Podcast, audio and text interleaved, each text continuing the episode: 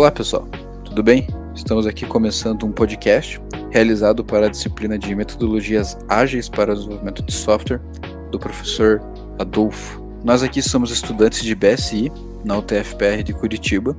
Eu me chamo Samuel, eu sou, além de estudante, desenvolvedor back-end em sistemas web.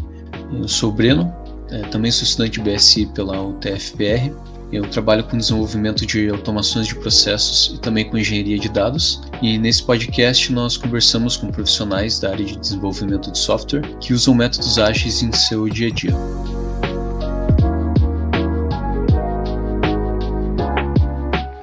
Então, começando agora a nossa segunda entrevista, estamos aqui com o nosso convidado, Robson. Pode se apresentar. Meu nome é Robson Valentim, hoje trabalho numa empresa do governo do estado do Paraná, a Celepar, é uma empresa responsável pela to toda a parte de informática é, da administração direta aí do governo do estado do Paraná. Tá certo. E qual que é o seu tempo de experiência profissional? Quanto tempo você talvez você se mexe com métodos ágeis? Ah, eu já tenho um certo tempo de experiência profissional. Eu comecei trabalhando com mais seriedade na área de informática em 1988, né? então já faz um tempinho. Nessa empresa que eu trabalho, já trabalho há 30 anos, comecei em 1993. A minha experiência com métodos ágeis, ela remonta mais ou menos o início mesmo da década de 90. Né? A gente começa a ouvir sobre métodos ágeis no início da década de 90 mesmo, né? Eu lembro que uh, as primeiras notícias que a gente ouvia, né, é, começavam a surgir ali provavelmente em 94, né? Mas nos Estados Unidos eles já falavam disso desde do final ali da década de 80, 88, 89. A primeira experiência que eu tive com métodos ágeis naquela época era com a famosa XP, né, Extreme Programming, né?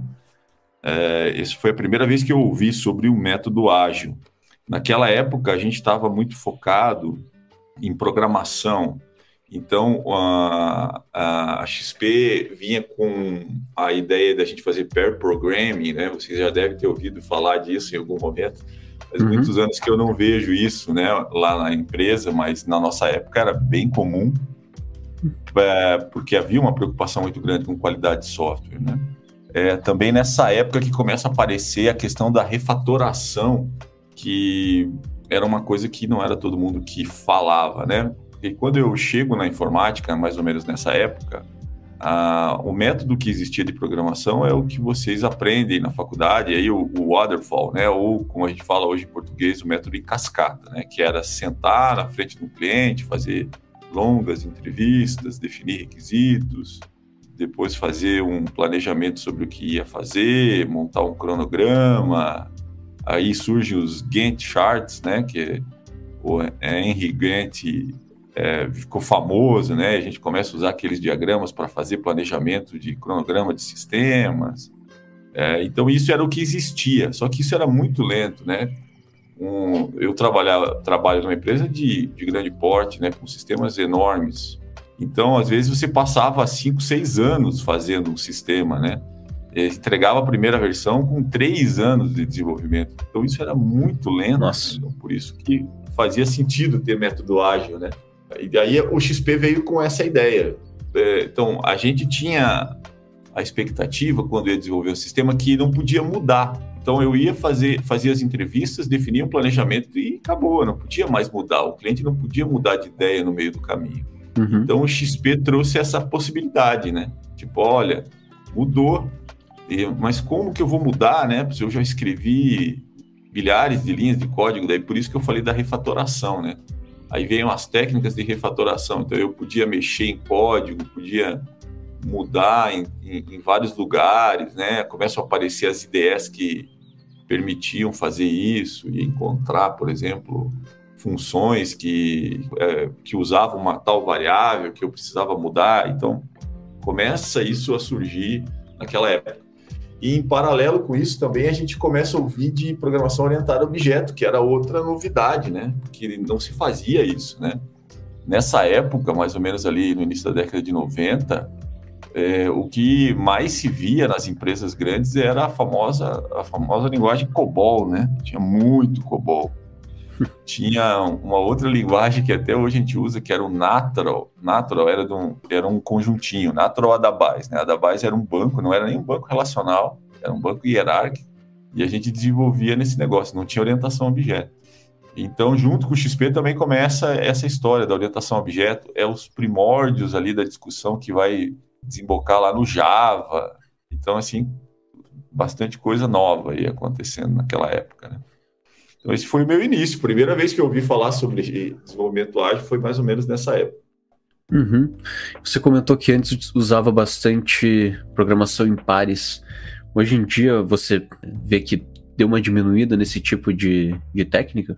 É, diminuiu muito isso hoje. Ainda existe. Eu, eu sei de alguns casos isolados que a gente usa pair programming ainda. Uhum. Mas diminuiu muito porque hoje, com a evolução das metodologias, a gente tem equipes de qualidade, né, focadas, né? Então, normalmente, é, depois que um desenvolvedor é, entrega um conjunto de linhas de código isso acaba, por causa do desenvolvimento ágil, gerando uma versão e a equipe de qualidade é que vai testar, né? Até tem um, um dito interno da empresa que fala assim, né? É, quem testa não programa, né? Então você, você é você não deixa o que é o oposto do que a pair programming fala, né? Uhum. É, então você deixa o teste, né? para frente, né? A gente já usa metodologias do TDD, né? O famoso TDD, né? Que é você desenvolver já pensando no teste, né? Você faz o caso de teste antes de desenvolver o código. Uhum. E isso ajuda muito. Então, isso era uma coisa que naquele início, ali no início, na, na década de 90, a gente não fazia muito isso, né? Os testes, eles eram é, precários naquela época, né? Eram muito manuais. Hoje a gente tem muita ferramenta para fazer isso, né? Então acaba que a pair programming não, não, precisa, não é tão necessária, né? O objetivo é, eu preciso testar, né? Mas como eu tenho ferramental, acaba que eu não preciso usar isso muito, pelo menos no ambiente que eu estou. Né? Uhum. Você falou do, né, do XP, que foi bem presente, e você teve, tipo, dentro da empresa, teve contato com outras, tipo, talvez Scrum, talvez Kanban, Pois é, quando né, é, a, a, década de 90 foi fervilhou, né? Porque vai nascer a internet, a orientação a objeto vai ser difundida, o Java começa a desbravar o mundo corporativo, tudo aconteceu nessa década, né? E com, é, com certeza várias outras metodologias a gente teve acesso. É, o que, que aconteceu? É estranho isso, né? Depois da guerra, da Segunda Guerra, com a, o crescimento da parte industrial, especialmente ali na Ásia, especialmente no Japão, eles começaram a inventar as metodologias que a gente usa hoje, né? Kanban é dessa, dessa época, né? 1950, 1960. Lá são algumas definições que, de dentro da Toyota, começaram a dar frutos, né? Na década de 90, o que a gente é, recebia era muita influência da turma que começou a estudar esse cara. O, o Scrum, que foi o, a, a, outra metodologia que eu tive contato já na sequência, do, do Jeff Sutherland, é super inspirada nesse processo, né? E, e, tudo isso apareceu. Tinha uma outra metodologia que era o Lean, não sei se vocês já ouviram falar nisso, que era mais perto ainda do, do dos, da turma da Toyota, né? E, e, já era focada, focada na questão do ágil, né? só para lembrar aqui, né? Quando foi definido o Kanban, o Kanban tinha três lanes, né? Ou três colunas, né? Era o que eu tinha para fazer, o que eu estava fazendo e o que eu tinha terminado. Hoje em dia a gente já evoluiu isso, né? Então hoje em dia se pega, o pessoal usa muito o Trello, né? O Trello tem multi lanes ali, né? O, por exemplo, das equipes que a gente trabalha costuma ter seis, oito colunas, né? Porque a gente evoluiu isso no processo. Mas assim, as que mais chamaram a atenção com certeza foi o XP e o Scrum, que foi logo, o Scrum, o Scrum logo depois, assim que a gente começou a ter contato com o XP, ele já apareceu, mais assim para o final da década de 90, né? E, e, é o que sobreviveu, né? Porque é o que a gente usa em parte hoje, né? Tá certo. E, o, e atualmente, no, no ambiente de trabalho, o que, que você vê mais? Então, depois que o Scrum começa a aparecer, é, a gente começa a adotar as práticas do Scrum.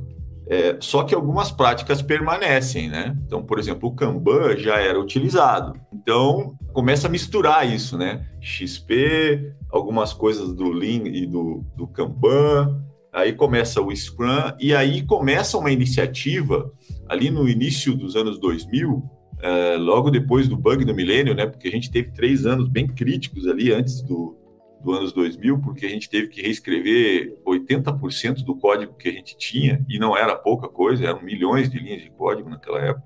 É, começa a se buscar então as alternativas. E aí a gente partiu para uma definição de metodologia própria, com que atendesse os requisitos mais da companhia, né?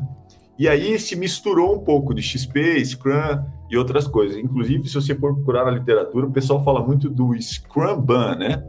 Que é uma uhum. mistura do, do Scrum com o Kanban, né? E é isso de fato que a gente usa hoje.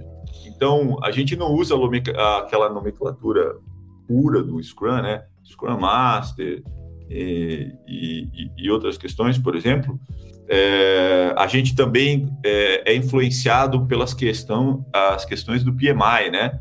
O, o, instituto que definiu aí as melhores práticas de, de gestão de projetos, né? Começam a se ter os primeiros profissionais certificados em gestão de processos, né? A gente chama hoje dos GPs, né?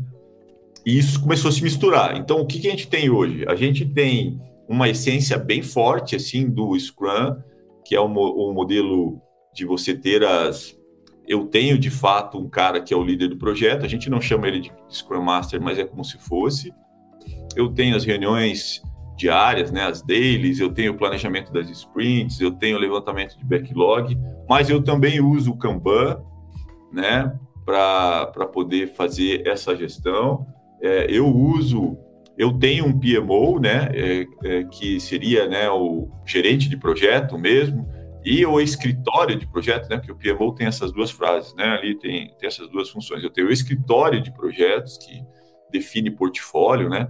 Como a gente tem muito projeto paralelo, é, a gente consegue juntar as pessoas para entender quais as prioridades entre os projetos, né? E tem os gerentes de projetos, então é uma, é uma mistura, né?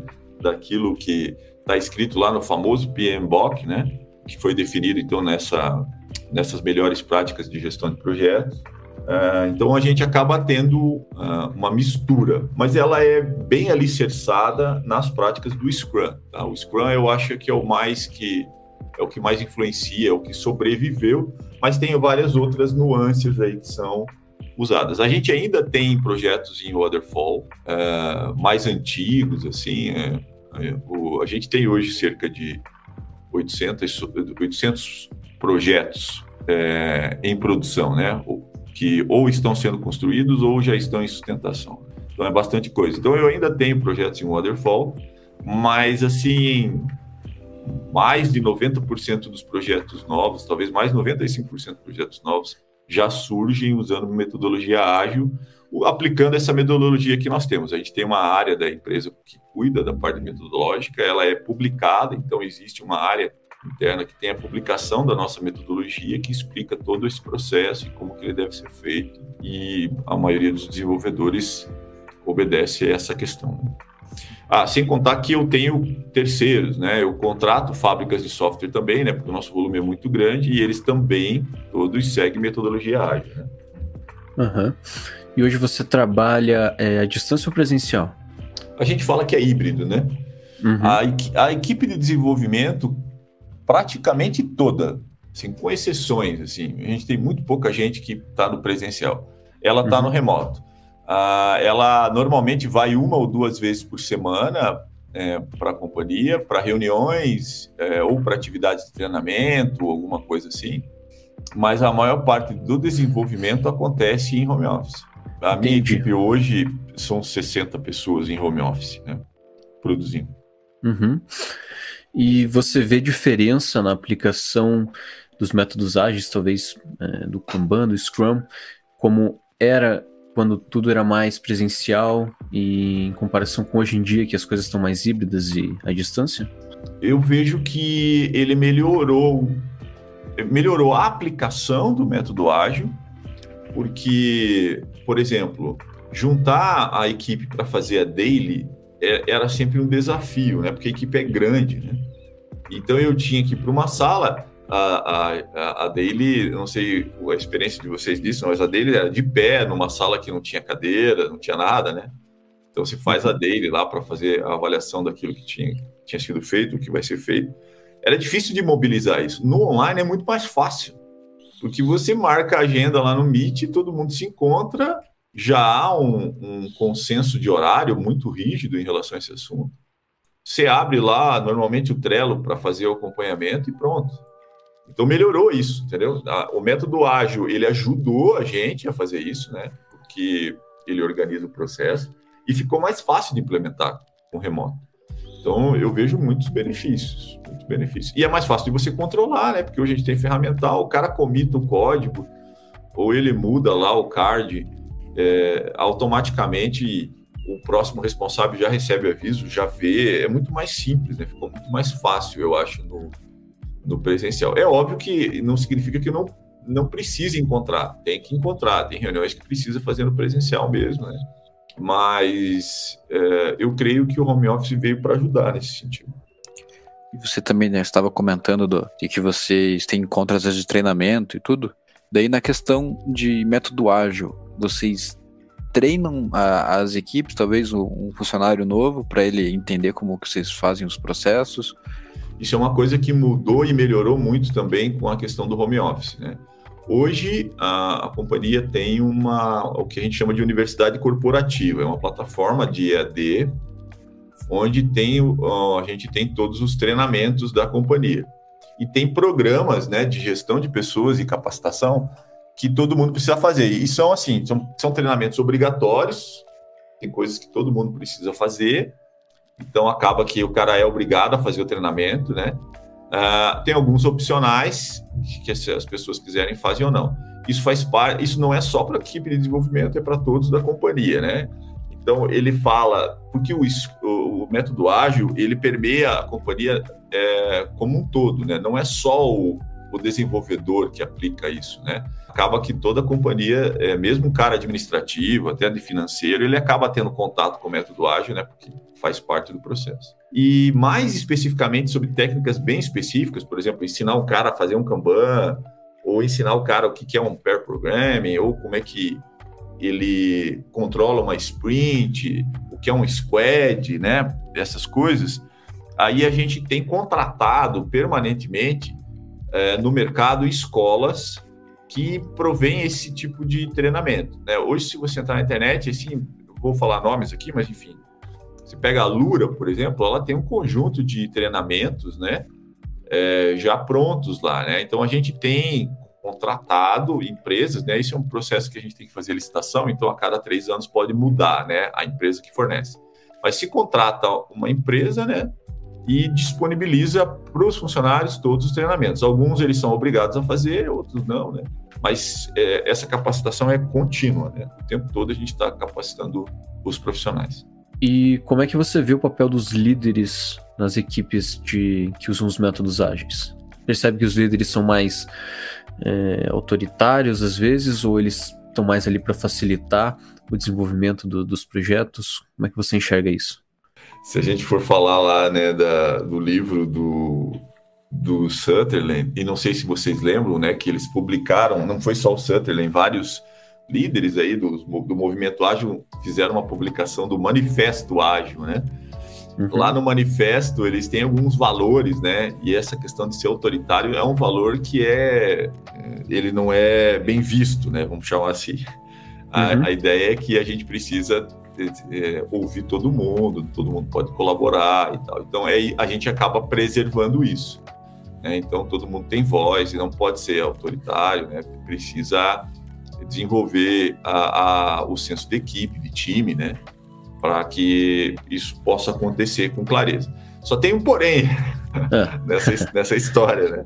É que normalmente é, em empresas de TI a gente sofre com, com desenvolvimento de software, especialmente, um problema do prazo, né, cara?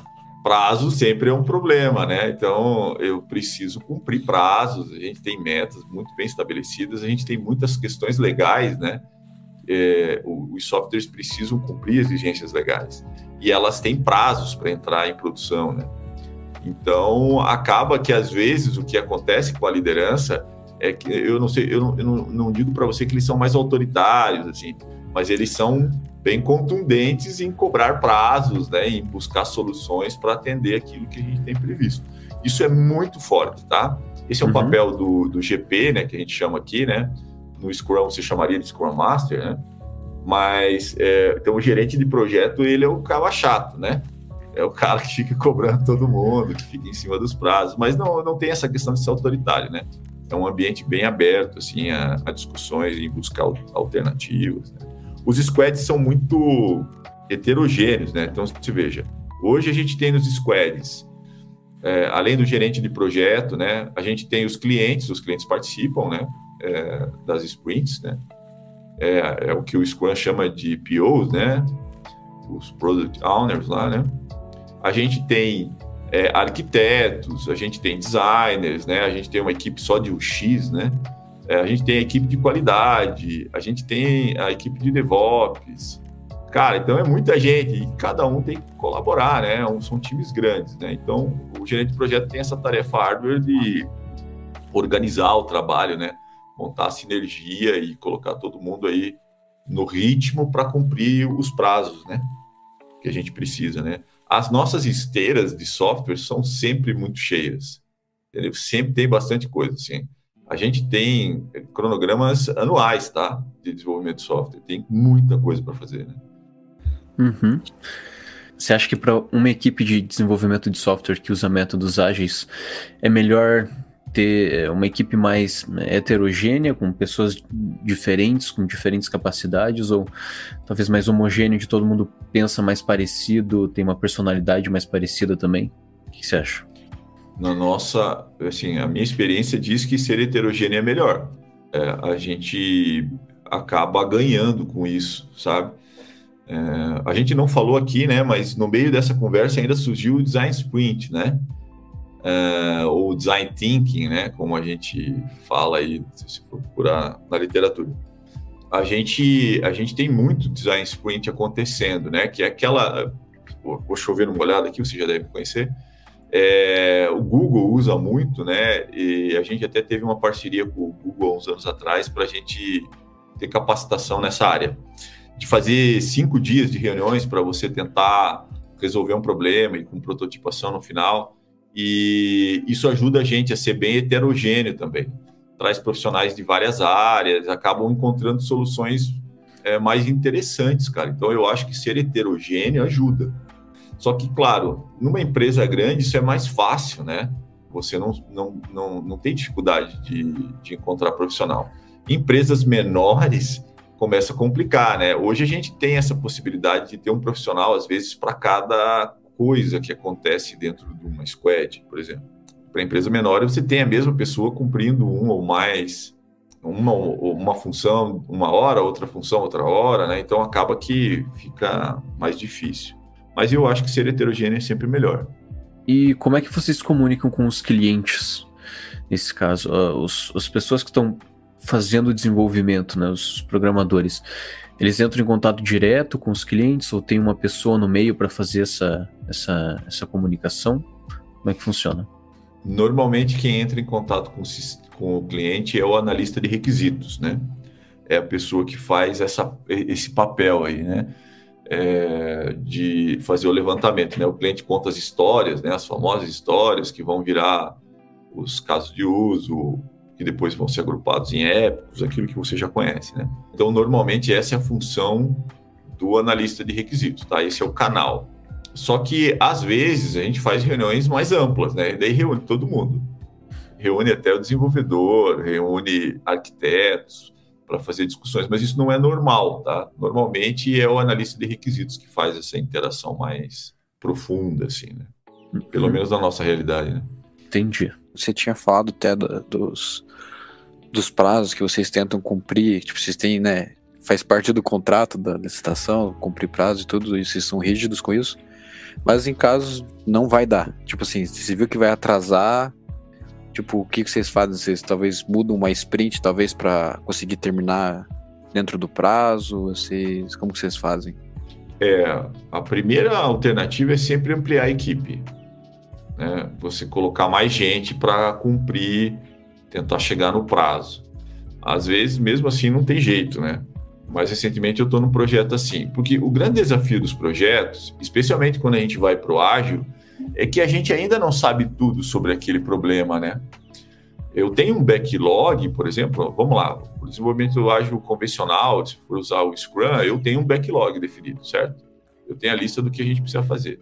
Mas aquilo ainda não está detalhado. A gente vai detalhar à medida que eu for fazer análise daquilo, né? E cara, sempre surge novidade, né? É, então, essa é uma dificuldade. Você nunca sabe exatamente o que, tudo que você tem para fazer para dizer exatamente quando que vai terminar. Eu acho que essa é uma vantagem do ágil, porque como basicamente todo mês você está entregando alguma coisa, você vai adaptando, né? É, então, aumenta a equipe é um, é, um, é um jeito. Às vezes você muda a prioridade, né? Então, por exemplo, o que, que eu preciso ter para essa data? Porque normalmente não é tudo, né? Eu tenho uma data lá, o que, que é? A gente chama do, do MVP, né? O, o, o produto mínimo, né? qual que é o produto mínimo para me entregar? E aí, às vezes, eu mudo a ordem das coisas, né? Faço primeiro uma parte para me entregar aquele mínimo, e aí deixa para atrasar aquilo que eu daria para atrasar, né? O cliente pode esperar para receber mais para frente. Então, essa é uma outra alternativa, né? E a gente às vezes senta para negociar o prazo de novo, né? Pode dizer, olha, infelizmente a gente descobriu no caminho aqui muito mais coisas do que nós tínhamos, precisamos negociar o prazo e normalmente dá certo, né? Com essas alternativas a gente acaba conseguindo fazer acontecer. Assim, é, é muito raro que algo dê muito errado, assim, né? Muito fora, né? Então, beleza, você falou da tua experiência e tudo, mas, tipo, pensando agora, tua empresa ou tua equipe completa, tipo, você tem a escolha, tipo, qual que você escolheria? Qual metodologia você preferia aplicar? É, é, de cara, eu escolheria um, um método ágil. Né? Eu, eu vivi os dois, né? O, o Waterfall, isso com certeza o, o, o, método ágil é muito melhor. Ele é de fato uma solução, né? Quando o, o Sutherland vem com essa proposta, ele tem razão, né? Ele inclusive tinha passado por uma experiência lá no ambiente de trabalho dele e, ele explica isso. Então, com certeza eu iria para o método ágil. Dentro do ágil, eu iria para o Scrum, Hoje o Scrum é o que atende a maior parte daquilo que você precisa. Mas faria adaptações, né? Que é o que a gente faz hoje, de verdade, né? Eu, eu, mas o Scrum é um, é, ele é um bom começo, assim, ele tem uma boa estrutura. E eu fazia, faria as, adapta as adaptações necessárias para a realidade do projeto que eu, está, que eu estou. É, se precisa usar um Kanban, eu usaria. Se eu preciso, eventualmente, usar um pair programming para ajudar membro da equipe que está com alguma dificuldade, eu, eu usaria. Mas eu, eu ficaria no Scrum ali. Eu acho que hoje é a melhor opção. Uhum. E você acha que quando a gente está aplicando métodos ágeis, é importante a gente tentar forçar um pouco a equipe a seguir é, a, a, proposta do método ágil utilizado, ou que a gente precisa talvez é, adaptar os métodos ágeis que a gente está utilizando com a equipe, com o projeto, com uh, os tipos de pessoa que a gente está lidando? Eu, é, eu ajudaria a equipe a entender que precisa seguir o método. Cara, o método ele é muito importante, faz muita diferença. E na área de informática, na área de TI em geral, é, especialmente nos últimos tempos, tem muita novidade. E se eu ficar adotando muita novidade, mudando a metodologia o tempo todo, eu vou acabar gerando impacto no processo, entendeu? Então, uhum. o que eu faria? Ah, apareceu um novo jeito de fazer. Cara, legal, vamos terminar esse projeto, no próximo a gente testa esse, para a gente não perder a mão, né? Porque às vezes você testa uma ferramenta, não dá certo, acaba atrasando o projeto, você tem que voltar. É, a gente, inclusive, tem uma equipe de, de inovação, é né? uma equipe que testa as coisas, né? para evitar aí que você corra risco. Né? Então eu, eu, eu convenceria a equipe gente, vamos seguir aquilo que está combinado aqui. Na próxima a gente faz um teste aí para ver se isso que vocês estão trazendo de novidade funciona. Pra, até para não cercear, e pode ser uma ideia boa, né? Às vezes aparecem ideias muito boas aí no processo. mas eu tomaria muito cuidado. Isso é que nem linguagem, né? É, cara, não dá para ficar mudando no meio do caminho, né? Então vamos, vamos, vamos seguir com aquilo que a gente já conhece e à medida que for evoluindo a gente vai mudando. Então, no geral, método ágil, você vê algo sendo bom ou não? Sim, é algo muito bom e precisa ser adotado. A gente precisa capacitar é, as pessoas que estão vindo para o mercado de trabalho nessa área, né? É, é, no, no, método ágil que você escolher, porque ele faz muita diferença mesmo e ajuda bastante na produtividade. Então eu acho que é isso, eu acho que o episódio vai ficando por aqui, né? Sim. Muito obrigado, meninos. Contem com a gente se precisar de ajuda aí.